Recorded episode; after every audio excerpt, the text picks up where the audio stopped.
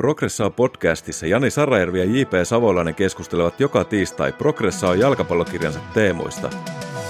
Aiheena muun muassa jalkapallopelin luonne, ihmisen ja ympäristön suhde ja kehittyminen taitavaksi jalkapallotoimijaksi.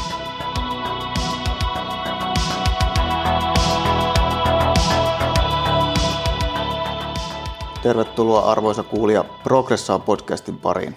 Vuosi 2023, uusi vuosi, sama vanha Progressaa, mutta vielä enemmän taidollistuneempi versio siitä. Lähdetään saman tien asiaan tässä podcastissa, eli on ollut jonkun verran puhetta esimerkiksi siitä, että osa harjoittelusta kannattaisi tehdä enemmän niin kuin ekologisen dynamiikan pohjalta ja sitten osa enemmän informaatioprosessoinnin pohjalta, tai sitten, että pelaajien pitää oppia eka jotain ennen kuin ne voi harjoitella ekologisen dynamiikan mukaisesti. Ja tässähän nyt on premissit jo tässä kysymyksen asettelussa tai mielipiteessä meidän mielestä vääriä. Joo, tämä on tullut nyt viime vuosina paljonkin esillä, ei pelkästään Suomessa, vaan aivan ympäri maailman, missä ekologisesta dynamiikista on puhuttu, niin tämä vähän tämmöinen kahtia jako, että pitäisikö joku osa kuitenkin harjoittelusta tehdä enemmän tämmöisellä tämmöiseen informaatioprosessoinnin teoriaan tai teorioihin perustuu ja sitten joku osa ekologisen dynamiikkaan perustuu. Ja nyt me tässä podcastissa toivottavasti tullaan hyvin argumentoimaan sen puolesta, että näitä asioita ei ole pakko yhdistää ja että esimerkiksi ekologisen dynamiikkaan perustuen niin pystyt ihan lapsesta vaariin ja erilaisilla harjoitustyypeillä harjoittelemaan. Joo, mä luulen, että se käsitys, mikä ihmisillä on tai nousee helposti on, että ekologinen dynamiikka tarkoittaa pelaamista, eli se on niin kuin peliharjoittelua. Ja sitten informaatioprosessoinnin mukainen harjoittelu on tämmöistä trillityyppistä, jossa sitten tehdään paljon toistoja ilman vastustaja, mutta se niin kuin sanoit, että se ei pidä paikkansa, tämä on väärin käsitys. Eli esimerkiksi peliomasta harjoittelua on ollut vaikka kuinka kauan ennen ekologista dynamiikkaakin, ja sitä voidaan tehdä informaatioprosessoinnin pohjalta ja toisinpäin. Eli jos me katsotaan nyt jonkun valmentajan treenejä vaikka, niin emme voida mun mielestä ihan suoraan sitten sanoa, että okei, että toi on nyt informaatioprosessoinnin mukaista harjoittelua ja toi toinen on ekologisen dynamiikan mukaista, vaan se riippuu monesta monesta muusta asiasta. Joo, ja varmaan iso osa valmentajista ei kauheasti edes ajattele, että mihin teoriaan ne toimintansa perustuu, vaan se on enemmän semmoista intuitiivista toimintaa, joka on, on varmasti tosi hyvää useinkin, siis hyvillä coachilla se on hyvää toimintaa, mutta sitten tosiaan niin kuin sanoit, niin nopeasti kun ulkoapäin katsot jotakin harjoitetta, niin ei välttämättä ole helppo sanoa, että mihin, mikä siinä ehkä on taustateoriana valmentajalla, jos mikään. Mutta siinä on tosiaan sitten kuitenkin eroja, joita me nyt sitten käsitellään. Joo, eli jos nyt mietitään nyt vaikka peliharjoitetta ensin, niin jos on informaatioprosessoinnin tämmöinen niin taustateoria tai niin kuin, sanotaanko perinteinen tapa valmentaa, niin siinä yleensä sitten tavoitteena on siirtää se tekniikka ennen opetettu tekniikka, vaikka sisäsyrjäsyöttö siihen pelitilanteeseen, tai harjoitella pelikäsitystä, eli esimerkiksi havainnointia ja päätöksentekoa.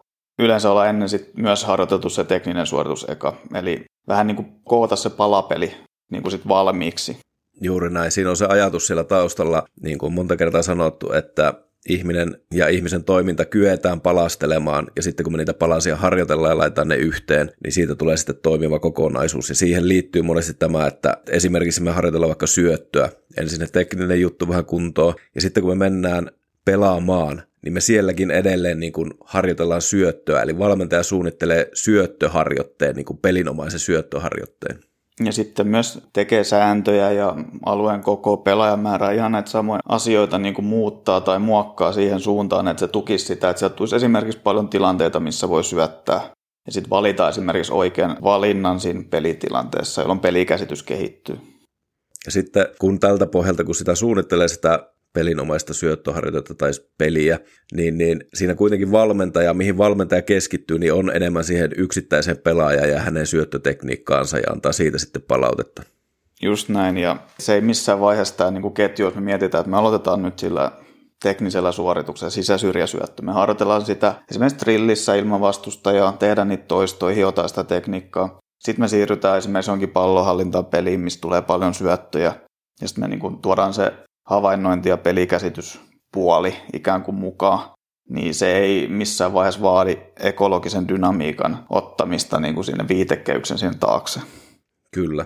Huomattavaa on, että se pelaaja voi silti oppia ja luultavasti oppii siellä asioita siellä harjoitteissa, mutta se miksi hän oppii, niin ei ole se syy, mitä se valmentaja itse luulee. Eli niin kuin selvennyksen, selvennyksenä, eli nyt puhutaan niin kuin informaatioprosessoinnista, ekologisesta dynamiikasta, on niin kuin se taustateoria tai viitekehys, mikä niin kuin on siellä pohjalla, minkä mukaan sit niin kuin esimerkiksi vaikuttaa paljon siihen, että millaisia harjoitteita tehdään, miten ihminen oppii, millainen jopa maailma on. Joten se ei ole sillä, että me valitaan nyt, että olisi niin kuin yhtäkkiä informaatioprosessointi tai sitten seuraavaksi olisi ekologista dynamiikkaa, vaan ne on aina siellä pohjalla ja se on se meidän niin kuin käsitys tästä maailmasta tietyllä tavalla. Kyllä, käsitys maailmasta ja siitä, miten ihminen oppii. Jos me nyt tota, annettiin esimerkki informaatioprosessoinnin mukaisesta peliharjoitteesta, niin miten sitten ekologisessa dynamiikassa tämmöinen peliharjoite eroaisi, eroaisi tästä ensimmäisestä esimerkistä? No siinä on taas heti se lähtökohta, että miksi ja mitä me harjoitellaan. Ja siihen, että miksi ja mitä me harjoitellaan, niin vaikuttaa taas, kun mennään taaksepäin, niin se, että minkälainen me ajatellaan se ihmisen oppimisen oleva ja ihmisen toiminnan oleva. Ja kun ajatellaan ekologisesta näkökulmasta, niin sen ajatellaan olevan holistista, eli kokonaisvaltaista, jossa on vaikea tai mahdoton ottaa niitä palasia irti, niin sen takia sitä reenataan sitten silleen kokonaisvaltaisesti. Se ei tarkoita sitä, etteikö voitaisiin tehdä vaikka jotakin NS-tekniikkaharjoittelua, vaan hyvin pystytään tekemään tekniikkaharjoittelua, mutta koko se lähtökohta tulee olemaan erilainen.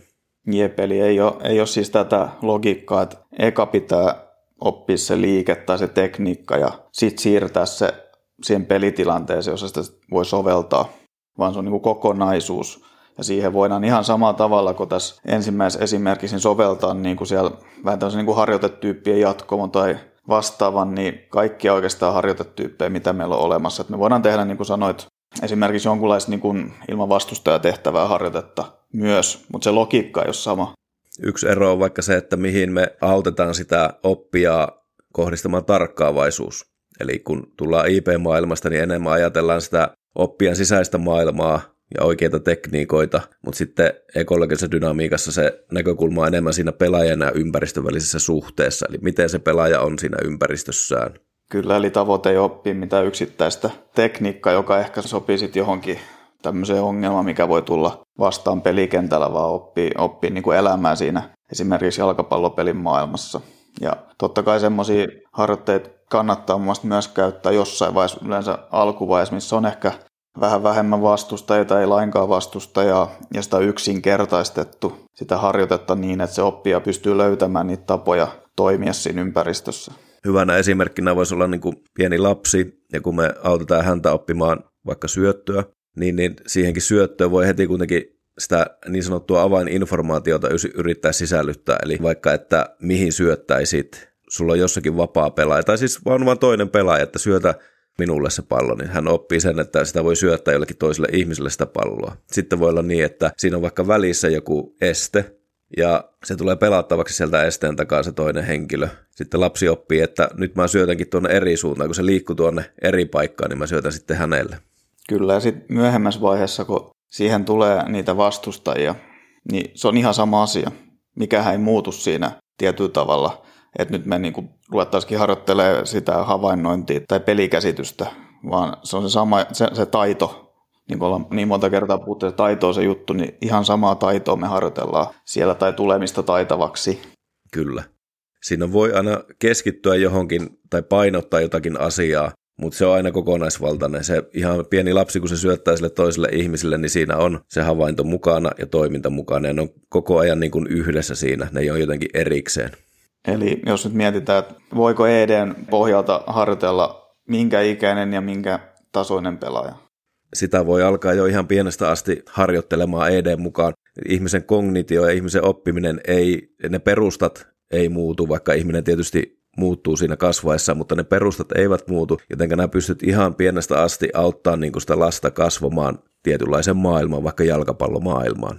Kyllä, ja ei tarvi niitä puhutaan usein just työkaluista, jotka on niitä teknisiä taitoja tai perustaitoja tai liikkumistaitoja, jne. Niitä ei tarvita siellä pohjalle, vaan se tapahtuu niin kuin siinä kasvun myötä.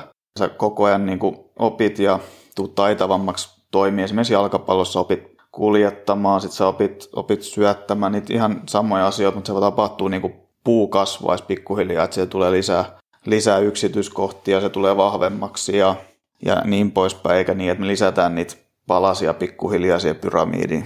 Ekologisen dynamiikan puolella muun muassa Team Ingold on käyttänyt tätä kävelyä esimerkkinä, että ihminen kun näkee, että ympärillä kävellään ja hän oppii niin kuin orientoitumaan sitä kävelyä kohti, jos pientä lasta kahtoo, kun hän niin kuin opettelee kävelemään, niin sehän tulee aika luonnollisesti siinä. Niin vanhempi voi auttaa tietysti siinä. Hän voi rakentaa vaikka semmoisia ympäristöjä, että missä se lapsi mielellään niin kuin yrittää nostaa pystyyn ja pääsee tasapainoilemaan erilaisilla pinnoilla. Sen huomaa hienosti, kun lapsi niin kuin kokeilee eri, niin kuin erilaisissa yhteyksissä tasapainoilla muuta. Niin kävely opitaan tälleen ja samalla tavalla opitaan jalkapallotaidot. Eli se valmentaja ja vanhempi pystyy sitä ympäristöä muokkaamaan ja auttaa niin kuin sitä lasta löytämään sen taidon sanoko kukaan vanhempi, että toisen van, vanhempien lapsesta esimerkiksi, että vitsi teidän lapsella on niin kuin loistava kävelytekniikka?